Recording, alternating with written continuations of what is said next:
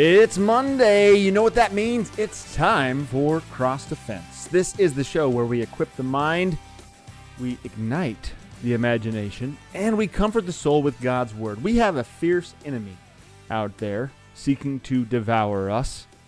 Our only defense, our only defense, is Christ on the cross. Christ crucified for the forgiveness of our sins. He is our victory.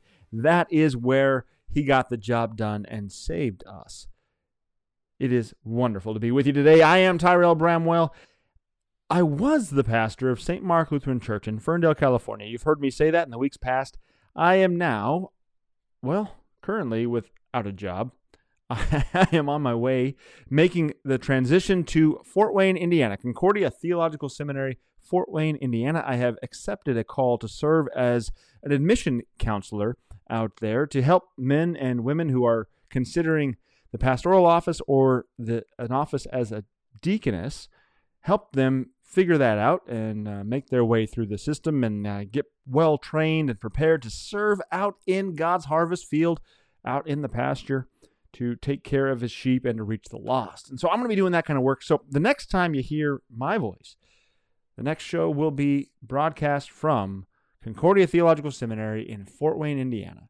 Today is my final episode from the Victorian village of Ferndale, California, with the great people at St. Mark Lutheran Church. It has been a blessing to serve this congregation.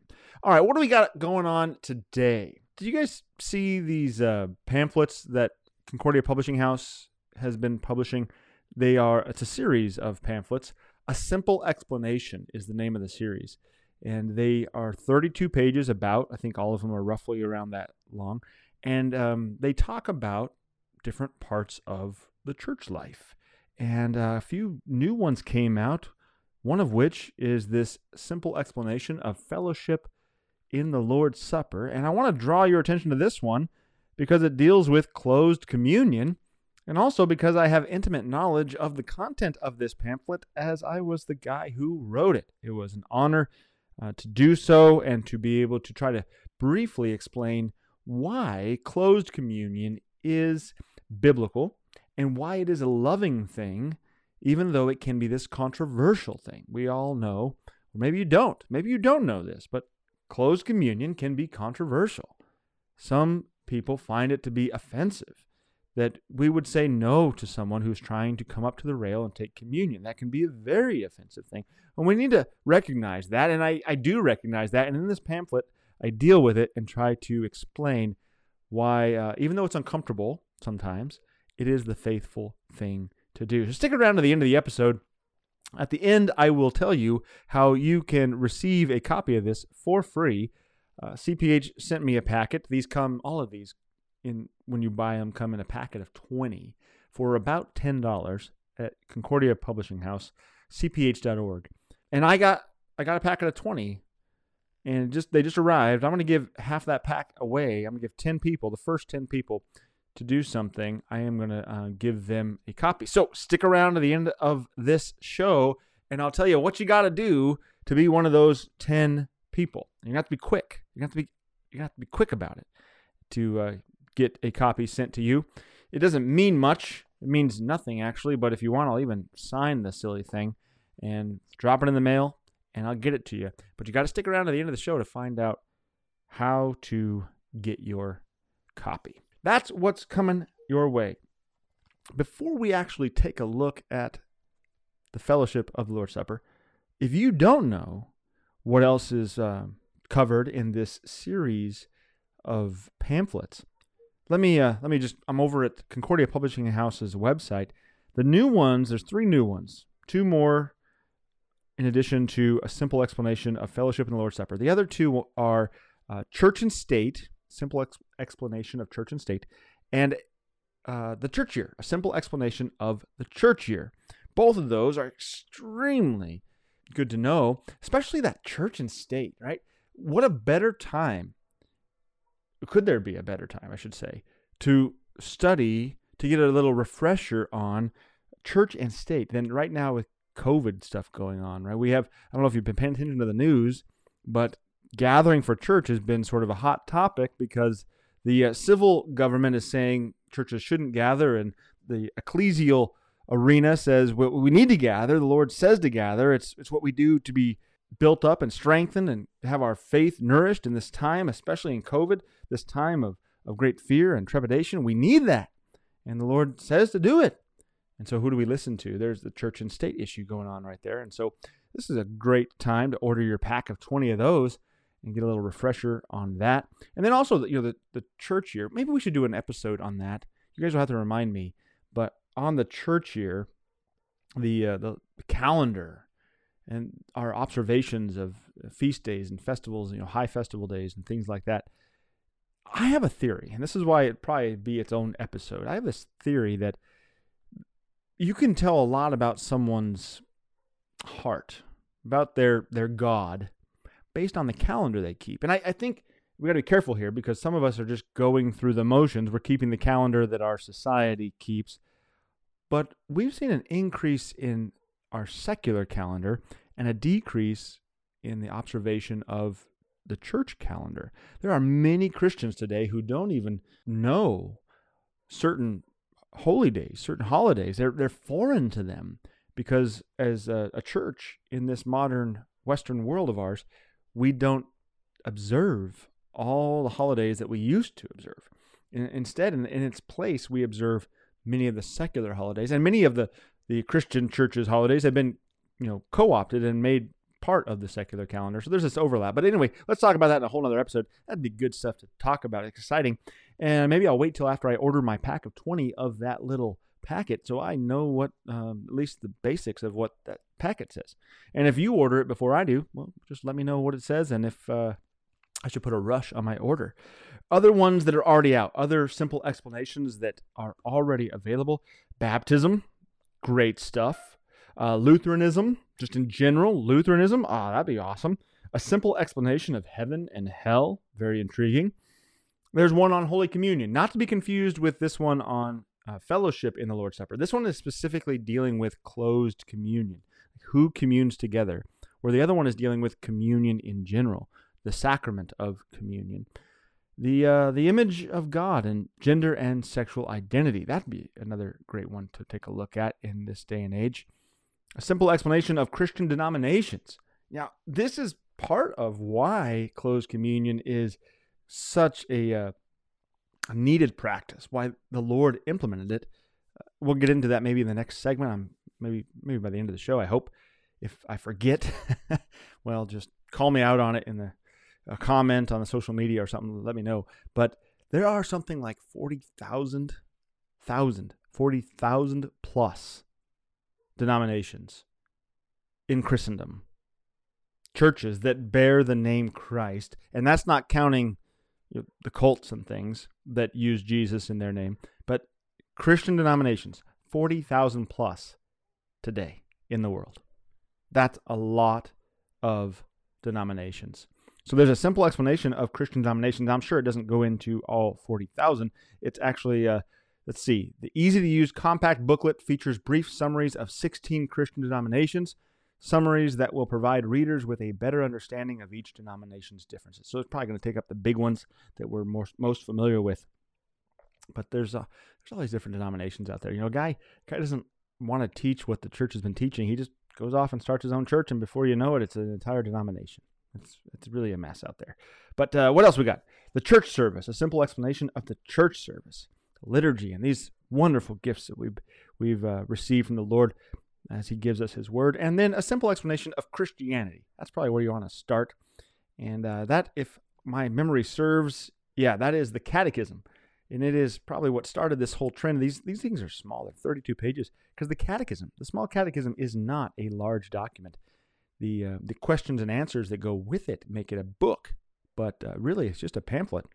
And so you can get that in English or Spanish, is what the website is showing. So good deal.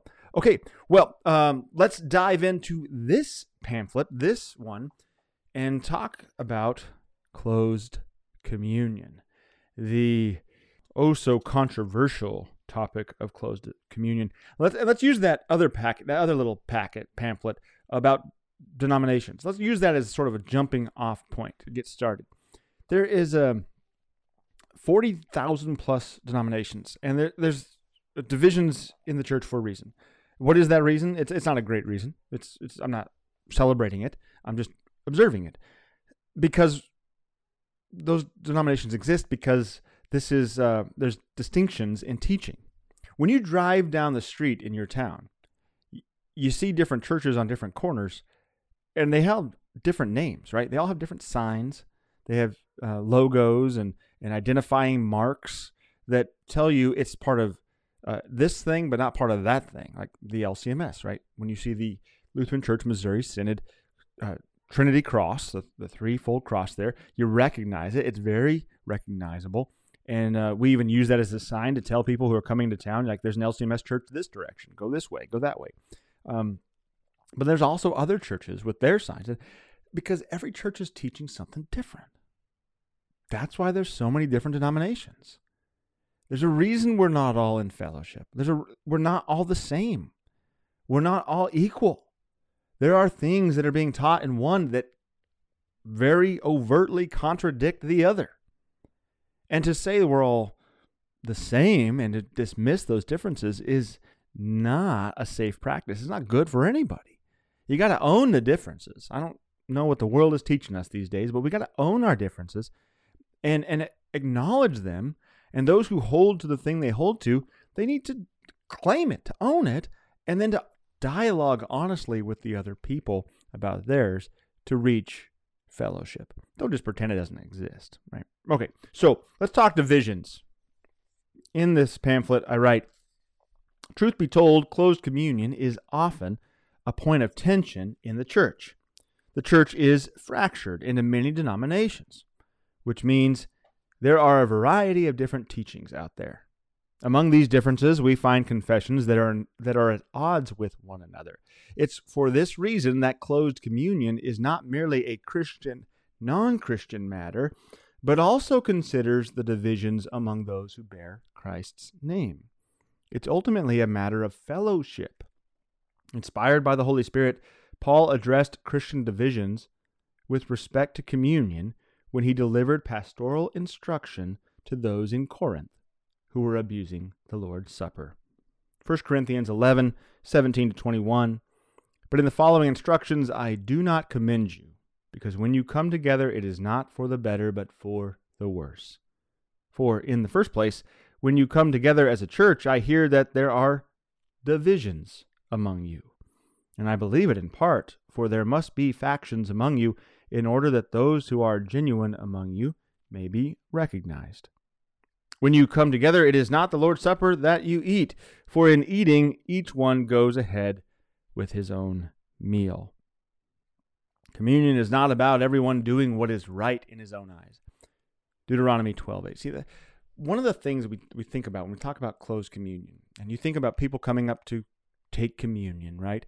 And they say you're you're at a church and someone is visiting with you and they belong to another church body, a different denomination that teaches and believes different things, but they're now with you and they want to they they want to come and receive communion. They they say they're Christian. You say you're Christian. Uh, they feel like they want to participate, but this is an event that makes them um, not sure even how to go through with it. What what's the procedure? What's the right? And they're going to do what they want to do based on what they're feeling in that moment, based on their ideas and their inclinations. And this is dealt with in Deuteronomy 12:8. We're not to be going around doing what we see as, as right in our own eyes. We're not the ultimate uh, perceivers of truth. We're not the ones who, I should say it this way, we're not the ones who dictate what is truth. God does that. God says this is true. Right? God does. And so we are to follow his way, not to do things as if it's right in our own eyes, but to do things that are right in God's eyes, whether we like them or not. And, and this is part of the Christian growth. Sometimes we're not comfortable with something at first until we study it and we learn it and we, we try to get behind why is God doing this and why does he say this? And we come to understand that it's because he loves us. It's always because he loves us. But our perception was skewed. That we were blinded by something, some presupposition we had, some baggage that we were bringing to the table, some ignorance even, right? Which again is not a bad word. I, I don't know if I've said that in previous episodes of Cross Defense or not, but ignorance is not a bad word. It is a statement of fact. You don't know something, you're ignorant on that topic. That's all it is. And as we study God's word, we, we realize we're ignorant on a lot of things, and we need God to school us. We need to, to take us to school and teach us what is His will for our lives. And so, uh, is not about everyone doing what is right in his own eyes. Deuteronomy 12 8. It may be a personal between me and Jesus moment, but it's more than that. It's a communal between me and Jesus and the people with me and Jesus moment. As we read above, read above, excuse me, it's about waiting for one another in unity. 1 Corinthians 11:33. In 1 Corinthians 10, Jesus' apostle explains that communion unites those who share the same belief and therefore together receive the elements. The cup of blessing that we bless, is it not a participation in the blood of Christ. The bread that we break, is it not a participation in the body of Christ? Because there is one bread, we who are many are one body, for we all partake of the one bread. 1 Corinthians 10 16 to 17. Everyone who communes together is part of the one body, united. In other words, when we partake of communion, we are in communion. Mm, all right, I'm not going to read anymore. Just want to give you a little taste of that uh, pamphlet, a simple explanation of the Lord's Supper. You can order, it's, it's available on Kindle too. I should have said that. You can order packs of 20 for 9.33 right now, so about 10 bucks. I think they're $11 when they're not uh, on sale. And uh, you can get it on Kindle for 99 cents, I think. And um, yeah, so that's just a little taste of that. We're going to talk a lot more about communion for the rest of the show, about closed communion even. And come back after the break and we'll talk specifically about a bad example, how not to do closed communion, and uh, go from there. Thanks, guys, for tuning in. Look forward to talking to you in just a second after we get back from this break.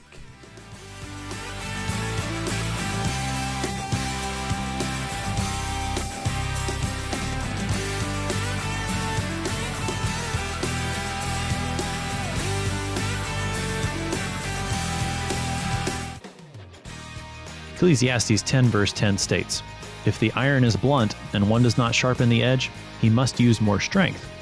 But wisdom helps one to succeed. Find this true wisdom in Christ on Sharper Iron every weekday morning at 8 a.m. here on Worldwide KFUO. Sharpen the iron of your faith together with two pastors as they take up the sword of the Spirit to proclaim the gifts of Christ crucified and risen for you.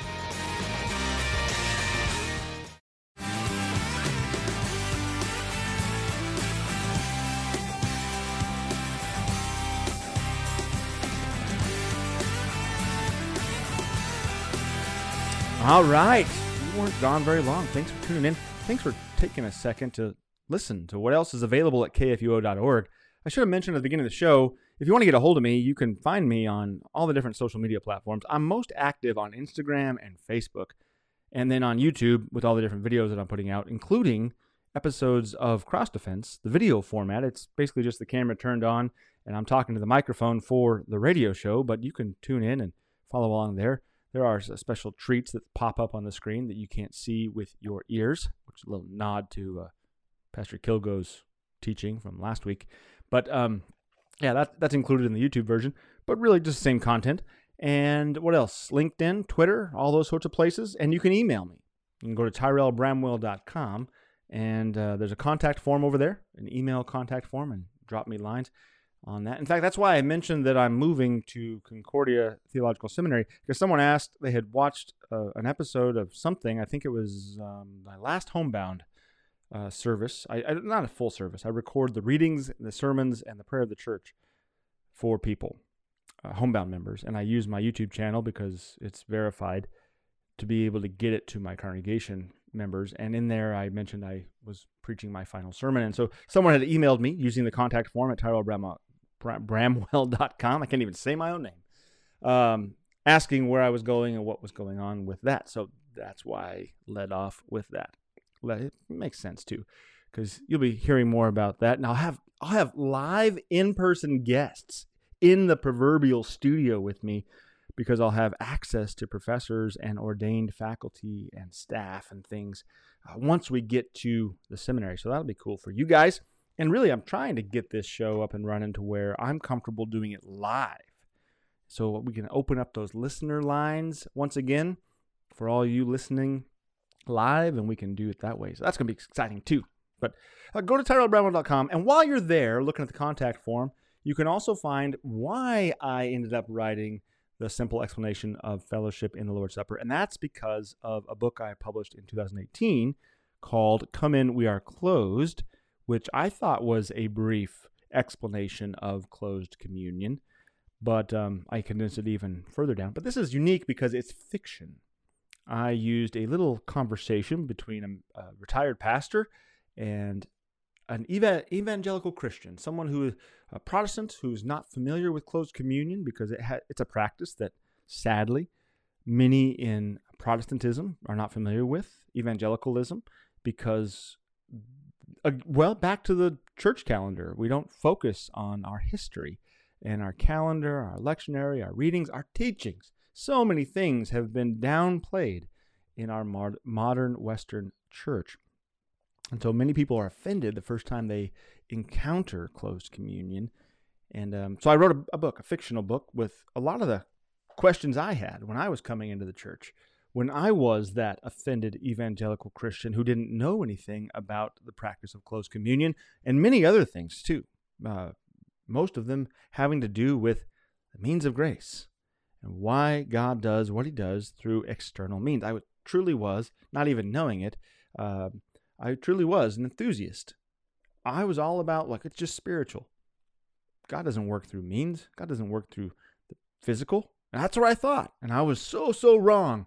And I learned by asking questions and studying scripture, bringing what I was taught back to God's word and analyzing it and studying it and seeking guidance on it and weighing it and praying about it and understanding it. I just got a lot I got a long way to go for sure, but that's uh, these are these are the questions I had in this book. Come in, we're closed, and the answers I was given, and now the answers I too give.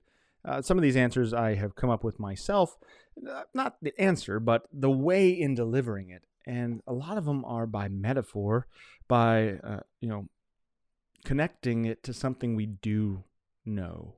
So, for example, a wedding rehearsal, and going through the practice of the marriage ceremony before the ceremony, right? Communion is very much a wedding rehearsal. It's preparing us for the marriage feast to come as we have the uh, the rehearsal feast every time we go to the Lord's Supper. So you can find that over at my website and you can uh, get a copy of that too. This uh, is also only $10. I wanted it to be cheap so people would order it. And I know some churches have bought this and been giving it away to visitors and things. It's been kind of a blessing to the church. I uh, hope it continues to be. It was a blessing to me to be able to write it. And there's a there's a Bible study over there too. Bible study at TyrellBramwell.com. A brother pastor, Eric Rapp, uh, if you know him and his great musical stylings, uh, he wrote a Bible study for this, which is great. And I formatted it and got it all set up for a download, so you can get a PDF download of that and use that for your entire congregation or for your home study if you'd like, just to grow in your understanding of communion and why we practice it in the closed way instead of the opening open way. okay, so let's shift gears a little bit. We're still talking about the closed communion thing, but now I want to bring to you another resource. I love books, guys. Uh, I just want to be able to bring to you the insights that others have have received and who then give to us through their writings on these topics. That's one of one of the beautiful things about being a Christian. We are not in this alone. You are not going to come up with something new. You don't have to figure out all this stuff all by yourself. There are many, many faithful, brilliant people who've been wrestling with the same things you're wrestling with, no matter what it is. I guarantee it. And they have written about it, they have communicated it, they have uh, dialogued with it, and they have engaged it. And we have these resources if we're willing to look and we're willing to listen and learn. And again, bring everything we read that is not scripture bring it to Scripture and weigh it against Scripture and make sure it is faithful. That is always the test. Does it agree with the Holy Bible? If not, it was somebody's idea, it was somebody's wrestling. There might be something beneficial in how they engaged it, but ultimately doesn't agree, and so it goes to the uh, doesn't agree pile, and we move on to something else. But this is this is definitely something that agrees. It's wonderful, and, and coincidentally, this is uh, an essay. I'm going to read to you parts of an essay, maybe the whole thing, from We Believe Essays on the Catechism, which is coincidentally published by Concordia Theological Seminary Press, where I'll be going, and published by the now sitting president of Concordia Theological Seminary, hashtag CTSFW, if you're wondering. You can just Google that. Google the hashtag, Instagram the hashtag, Twitter the hashtag. You'll find all kinds of stuff on CTSFW, Concordia Theological Seminary. This is an essay titled Sacrament of the Altar Christ's Daily Food and Sustenance, written by Professor Lawrence Rast, now President and Professor Lawrence Rast. And this is going to give us an example in case anyone thinks that well, there's open communion and closed communion. Well, there's ways of abusing closed communion too. Closed communion is the biblical way communion is done. It is done among those who are united in the same faith, at the same table of the Lord, not being uh, part of the, the table of the Lord and the table of demons, not conflicting the things and, and merging them and, and muddying everything up, but being of the same faith this is going to give you insight into what that looks like and what that means and what it doesn't mean. You can you can use closed communion in an abusive way, trying to make it this into is, uh, something from it's not. Sacrament of the this is going to be an Christ's example of. daily So I don't want anyone out there thinking in the apology of the Augsburg. Confession, It's closed, lengthen but noted, don't abuse is it. certain Right. that Don't most people in our is- churches is use the to sacraments, do. absolution, and the Lord's Supper many times in a year. Less than a decade later, however, Luther painted a strikingly different picture. Now that the people are free from the tyranny of the Pope, they are unwilling to receive the sacrament and they treat it with contempt. Luther bemoaned the situation, yet counseled patient teaching on the part of the pastors in trying to con- correct the situation. Here, too, he says, there is need of exhortation, but with this understanding, no one is to be compelled to believe or to receive the sacrament. No law is to be made concerning it. No law. We got to understand this. I hope I hope you take this away from this show. If if nothing else, maybe take this away. Closed communion. Sometimes we approach it as if it's man-made, as if the church body that practices it invented it, set it up, or adopted it from another church body. Uh-uh. Nope. Closed communion is not a law that we made to go with communion. We're not allowed to do that. It is the last will and testament of our Lord. We cannot add to or take away from what he says. This is not a man made addition to how communion is celebrated. It's part of Christ's institution that it be done among those who believe. Believe what he says that they're sinners in need of forgiveness, and that this is truly his body and blood given to them for the remission of their sins. Right? So not a law. We need to we need to know that and kind of dwell on that for a second. We should so preach that of their own accord and without any law, the people will desire the sacrament and as it were compel us pastors to administer it to them. So the people are to want it. We're not supposed to force them into it or force them out of it. There's no law, but they want it and they are to say, "Give it to us. Give it to us." Okay. So President Rast continues Luther's comments sound remarkably contemporary, for many pastors hope to achieve these very things. Yet there seems to be a disconnect of sorts between pastors and people. All of us who have served in the parish have heard the rep- responses from our people. Having communion more often would make it less special, quote unquote. I'm not prepared for receiving the sacrament every Sunday, quote unquote, and the like. What happened? Well, Luther blamed it on enthusiasm, the idea that God deals with human beings apart from his word and sacraments. In the Smalcald articles, he reserves some of his strongest language for a condemnation of the enthusiasm that he believes clings to every human being. So, why is it that so many of Luther's heirs have lost his perspective on this point? A partial explanation lies in the historical and theological development of Lutheranism.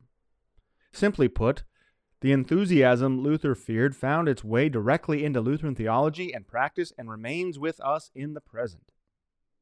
Following Luther's death in 1546, various Lutheran theologians attempted to quote unquote complete Luther's reforming work. One significant group, later called Pietists, and led by Philip Jacob Spener, 1635 to 1705, believed that while Luther had taught justification by grace through faith more clearly than anyone since Paul, he had not succeeded in wedding that doctrine with a vigorous practice. Worse yet, they claimed that of some of Luther's followers, the so called Orthodox, endangered the Lutheran confessions by overemphasizing the means of grace. That the mere reception of the sacraments guaranteed God's favor. Spener argued that though such a faith is a fleshly illusion, there are not a few who think that all Christianity requires of them is that they be baptized, hear the preaching of God's word, confess and receive absolution, and go to the Lord's Supper, no matter how their hearts are disposed at the time. Do you hear that? Spener, a pietist, tried to say that it was wrong to believe that all that it takes to be a Christian, all that's required of the Christian, is that they be baptized, hear the preaching of God's word, confess their sins, receive absolution for their sins, and go to the Lord's Supper. That is it, guys. Don't mishear me. If you're just tuning in, you heard part of that sentence. That's all that there is to being a Christian. That's it. Right? No matter how their hearts are disposed of the time, it doesn't matter how your heart's disposed of the time. You could be feeling horrible. You could be completely distracted. You could be in the pit. You could be over the moon. Your emotions are fickle, they, they go up and down, they ebb and flow. God's word is always constant, objective, true, plumb, straight, solid, firm. In contrast, true Christianity, back in the reading here, according to Pietism, centers on the inner life of the believing Christian, the establishment and cultivation of the mystical union between the believer and Christ. Our whole Christian religion, this is a quote, our whole Christian religion consists of the inner man or the new man, whose soul is faith and whose expressions are the fruits of life. And all sermons should be aimed at this. Not surprisingly, then, Pietism's reason for receiving the sacrament of the altar differs radically from Luther's biblical teaching. For Pietism, Dr. Rast says, for Pietism, the body and blood of Christ, while really present, are chiefly pledges and signs that move the Christian to a fuller expression of godliness. What they do to more fully express their godliness, right? You catching that? Thus, Spener downplays God's objective promises realized in the present Christ. He stresses instead the experience of the human participant. What you experience when you go to the altar is what the pietist is emphasizing. What Christianity emphasizes is not it's not about your feelings. It's not about you feeling like you want to take communion right now because you just heard the pastor preach a good sermon. So you've never really been to this church before, but you felt good and so you go to the rail. No, no, no, no. That's not what's going on. It's not about feeling saved. It's not about feeling forgiven or feeling unforgiven. It's not about what you feel in the experience. It's about the truth. Objective reality. What is happening? Right? That's it. Externally, from without outside of you. Now listen to this part. This is a quote. It is not enough that we hear the word with our outward ear but we must let it penetrate to our heart. This is the pietist's viewpoint. So that we may hear the Holy Spirit speak there. That is, with vibrant emotion and comfort, feel the sealing of the Spirit and the power of the Word. Nor is it enough to be baptized. Huh? But the I that that's me, not the pietist, the huh. But the inner man, where we have put on Christ in baptism, must also keep Christ on and bear witness to him in our outward life. Nor is it enough to have received the Lord's Supper externally, but the inner man must truly be fed with that blessed food. Nor again is it enough. There's a lot of stuff in here he's putting that's not enough. Scripture doesn't say any of this stuff. Nor is it enough to worship God in an external temple, but the inner man worships God best in his own temple. What? Whether or not he is in an external temple at the time. Do you catch that? It doesn't matter if you're at church at the altar where Jesus said, where two or three are gathered, there I am in their presence to the end of the age. It doesn't matter if it says, go, don't fail to go to church like is the habit of some. It doesn't matter. He said, here is where I give you my body and blood. I have attached it to these elements to be distributed to you right now. It doesn't matter where you're at in the church, as long as in your inner temple, that is your heart, your innermost being, you could be on the beach or in a forest or looking out at a soaring eagle. There, you're worshiping rightly, if you are indeed worshiping rightly. And that's going to get confusing. How do I know? Ah, because I feel it. My emotion is soaring like that eagle over the hilltop, mountaintop, right? Never a hilltop. That's too, that's not soaring enough. We got to be over the, the peak of the mountain. Yeah, no, that's, that's totally false. That's not true at all. That's pietism, and that's not right. Thus, for Spener and pietism generally, the word and the sacraments are effective only to the person who faithfully believes and accepts them. So then, the sacrament is only valid based on you. You make it effective or ineffective. I don't know about you, but not many things in life work that way. I don't really make something anything. Well, I guess if that door, if it's wood, but if I don't want it to be wood, it's not wood. Yeah, if this microphone here, if I want it to be you know, something else, it just is. If I want it to be, I don't want it to be made of metal and plastic and foam and condensers and all this kind of microphony stuff, it just stops being that. What does it start being? A jellyfish? If I want it to be? What works like this? What works like this? I don't understand. Okay, now here's here's the bad example, right? We're already building up to it, but here's the bad example of closed communion from the pietists. Here's what Dr. Rast writes. By emphasizing the preparedness and faithfulness of man, later pietists effectively barred believer, believers from the Lord's table. The supper was off limits to all except those deemed sufficiently spiritual. August Herman Francke, 1663 to 1727, put it like this This, then, beloved in the Lord Jesus, is the pure and unblemished worship in Jesus Christ and through Jesus Christ, considered according to a threefold duty toward oneself, toward one's neighbor, and toward God, and consisting in the practice of the same through the power of the Spirit. Now, enter into your hearts and observe there your circumstances in regard to this threefold duty. So go ahead right now, listeners. Enter into your hearts. If you're driving down the freeway in St. Louis, please pull over before you enter into your hearts. Enter, I think it just means to reflect on the state of your heart or something like that to put a gracious reading on it. Enter into your heart and observe there your circumstances in regard to this threefold duty. See how far you have progressed in them or how far you have not progressed. And if you do not wish to deceive yourself, you must admit that it is clear that your present Christian state does not yet merit the name of a righteous beginning. What help is there for us, then, if we always consider our worship to consist in at a certain time going to confession and the Lord's Supper, and yet always live according to our old manner? Ooh, so you have to you have to be a righteous person before you can take communion. To be worthy of receiving the Lord's Supper, you have to be righteous already, sinless already. Well, isn't that what communion's for? To forgive my sins because I'm not righteous apart from Christ crucified for the forgiveness of my sins? Yes, and we'll talk more about that in just a moment. All right, take a second, decompress, We'll dive deep into closed communion when we get back from this break.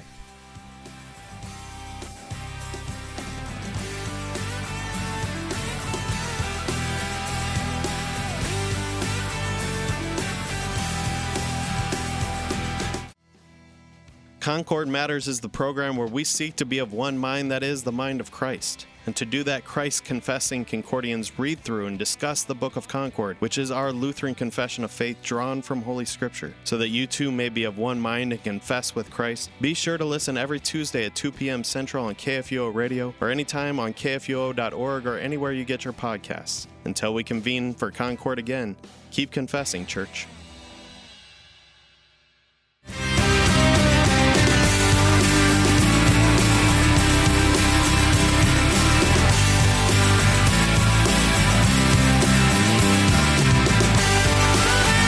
Okay, so before the break, we were talking pietism and a bad example of closed communion, how to use it to abuse Christians, right? That you have to be of a the perfect spiritual acumen before you can receive the Lord's Supper. You have to be growing in your journey toward heaven, righteous enough, according to some sort of man made law, I suppose, some sort of metric of measurement then, if, if you can achieve that, hmm, keeping the law, and then eventually you can receive the Lord's Supper. Well, that doesn't sound very biblical, does it? No, it doesn't. Let's see what President Rast has to say about that. What would Luther say to all of this? He writes The Lord's Supper is not founded on the holiness of men, either the officiating priest or the receiving layperson, but on the Word of God. For Luther, the Lord's Supper is about the presence of the gracious Christ who gives forgiveness of sins, light, and life. Amen.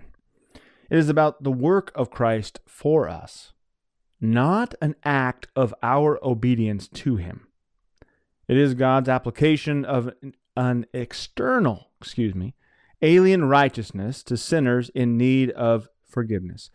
Completely opposite of what the later pietists tried to say, which was built out of Lutheranism. They, they took it and went somewhere completely wrong, right? They tried to say that it was internal, that it was all happening in your inner heart, that you had to enter into, right? Remember? Christ for us.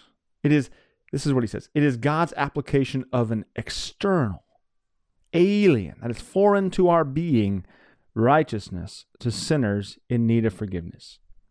The Lord's Supper is given as a daily food and sustenance to comfort the person whose heart feels so sorely pressed. If you want any feeling going on in your heart to know if you should take communion, it's when your heart is sorely pressed.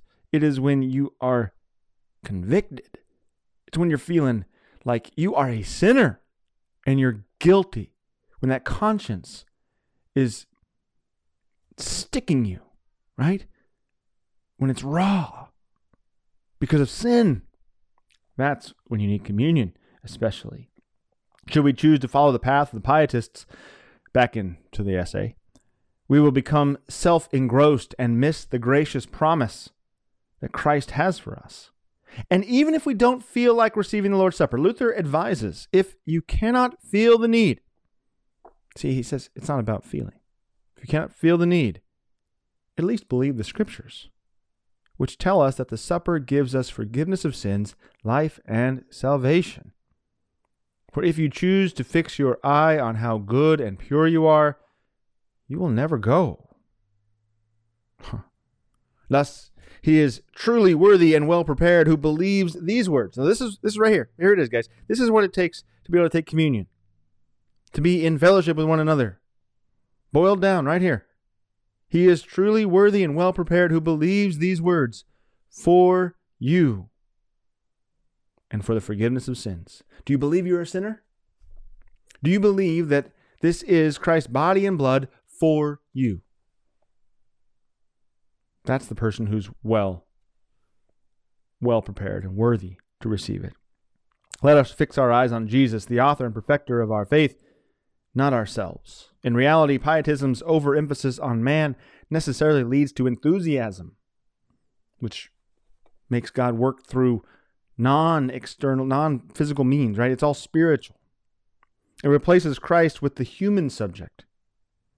This is and will always be the danger for we human beings. Better instead to heed Luther's warning Enthusiasm clings to Adam and his descendants from the beginning to the end of the world. It is a poison implanted and inoculated in man by the old dragon, and it is the source, strength, and power of all heresy. Accordingly, we should and must constantly maintain that God will not deal with us except through external word and sacrament. This is how God chooses to work. He works through his creation. It's what he wants to do. He made it, he wants to work through it. He chooses to work through means. Whatever is attributed to the Spirit, this is great. Whatever is attributed to the Spirit apart from such word and sacrament is of the devil. From the Smalcald articles. So if you have a feeling, but that feeling is not taking you to the word, and it dismisses water in baptism and, and the, the bread and wine of communion and receiving the, the gifts of Christ's body and blood in with and under that bread and wine, if, it, if it's taking it away from hearing your pastor speak to you the, the loving words of forgiveness, that you've been absolved after you physically confess your sins to the Lord, if it takes you away from a pulpit where you're hearing, where you would hear a pastor preach, and off into the woods to enter into your own heart in meditation, that is not what God instituted. That is not Christ's way. That is of the devil. Listen also to Luther's advice. I go to the sacrament of the altar not on the strength of my own faith, but on the strength of Christ's word. I may be strong or weak. I leave that in, that in God's hands, whether I'm strong or weak. This I know, however, that He has commanded me to go eat and drink, etc. Hmm. That's what God said to do go, eat, drink and that he gives me his body and blood. He will not lie or deceive me. The crucified and risen Christ is really present to us in this daily food and sustenance, so that we might have life and have it to the full. John 10:10. 10, 10. Well done, Dr. Rast, as if you needed my accolade, but there it is. That was great stuff on uh, for our purposes today on a bad way of doing closed communion, right? The pietists were doing uh, a closed communion that was horrible. They, they closed off the table until you were able to be Christian enough, as if that was possible. Let me tell you what being a Christian is recognizing you're a sinner, okay? Admitting that, that you trespass, that you break God's law, repenting, and then relying solely, completely, utterly, totally on Jesus to do everything for you. That's being a Christian recognizing I will never live a righteous life, not even righteous enough to receive the Lord's Supper. not even righteous enough to think about receiving the Lord's Supper. I am such a sinful person. I need all all of it to be Jesus doing for me. Thankfully, that's how it's done. That's how the Lord gets things done. So, um, I bring that up, and I, I really want to dwell on this during this segment and previous segment that that's not what we're talking about when we talk about closed communion. What we talk about with closed communion is that we're all in fellowship with one another, um, that that we recognize the divisions and that there's different teachings, and that there is a truth. We're not doing things man the man-made way, man's way. We're not following after this denominational leader, that congregational pastor. We're not following after men. We're listening to the Lord, to Jesus and His way, and doing what He says. And He says to believe in Him. He says that you have to be a sinner before you can take it? That this is for the forgiveness of sins. He said, This is my body and blood, that the bread and wine is His body and blood. He says it. To receive it, we also learn from Scripture that to receive it without believing that is to do harm to yourself, to receive it to your detriment. That is what it says. Take a listen to the Large Catechism. In case you're thinking that still, after we've kind of briefly talked on this, I, I, I got to say this real quick. I didn't realize how quickly an hour would go when I first started doing this show. These three segments fly by. I feel like we barely get our feet wet. So if you ever want to go deeper into a topic, just tell tell me. You know, direct message me or uh, you know, shoot me an email or something. Tell me, hey, let's revisit that. Let's go a little deeper.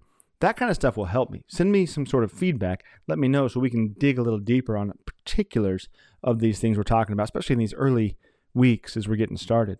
But okay, so back where we were. Take take a listen here to large catechism in case you're thinking that closed communion is a modern Lutheran Church Missouri Synod thing or or an American thing or just a you know what those pastors do over in that part of the world or that circuit or that congregation but not your congregation or blah blah blah blah blah right? Listen to this. This is part of our heritage from uh, well we know that jesus had it this way. Like this is what's intended by what paul says that we can take communion to our detriment. We are to be good stewards, pastors, that is, are to be good stewards of the mysteries of God, the sacraments of our Lord. And so we, it goes back to Scripture. But in case you were thinking that it was not a Lutheran thing from the word go in the Reformation, I just want to read the, this introduction to the sacrament of the altar from the large catechism. You're probably very familiar with the small catechism, but take a listen here to the large.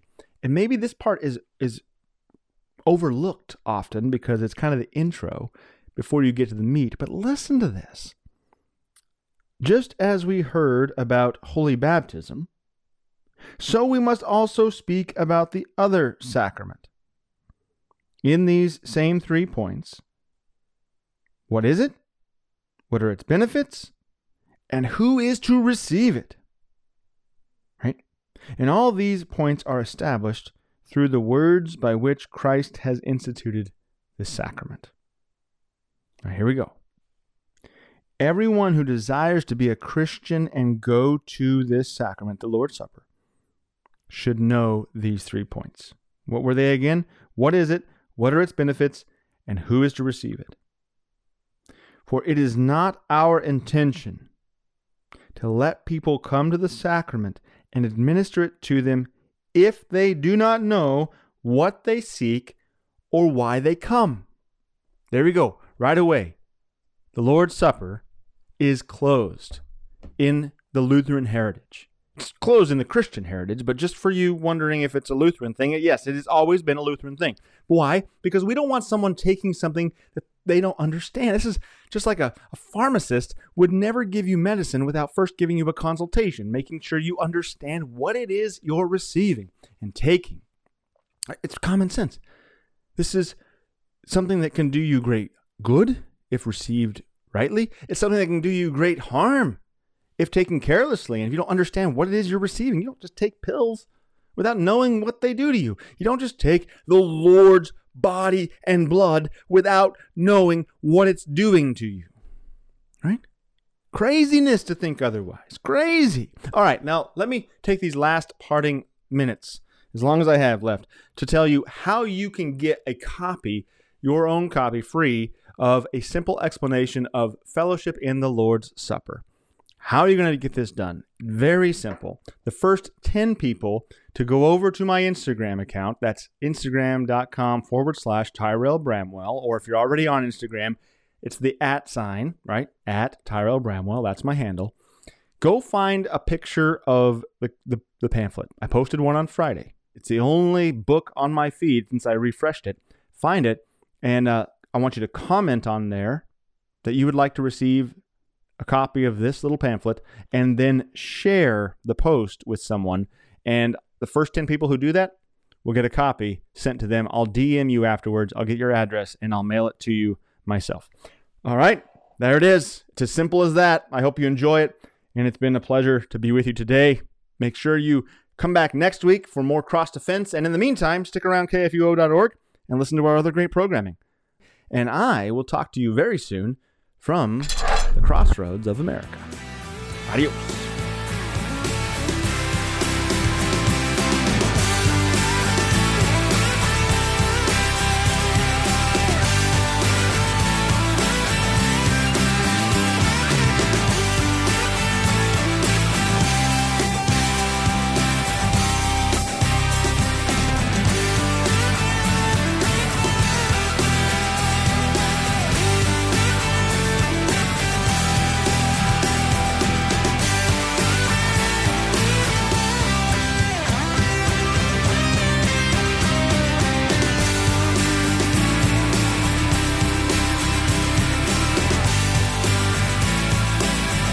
Cross Defense is a production of KFUO Radio. Find past episodes and support Cross Defense at kfuo.org.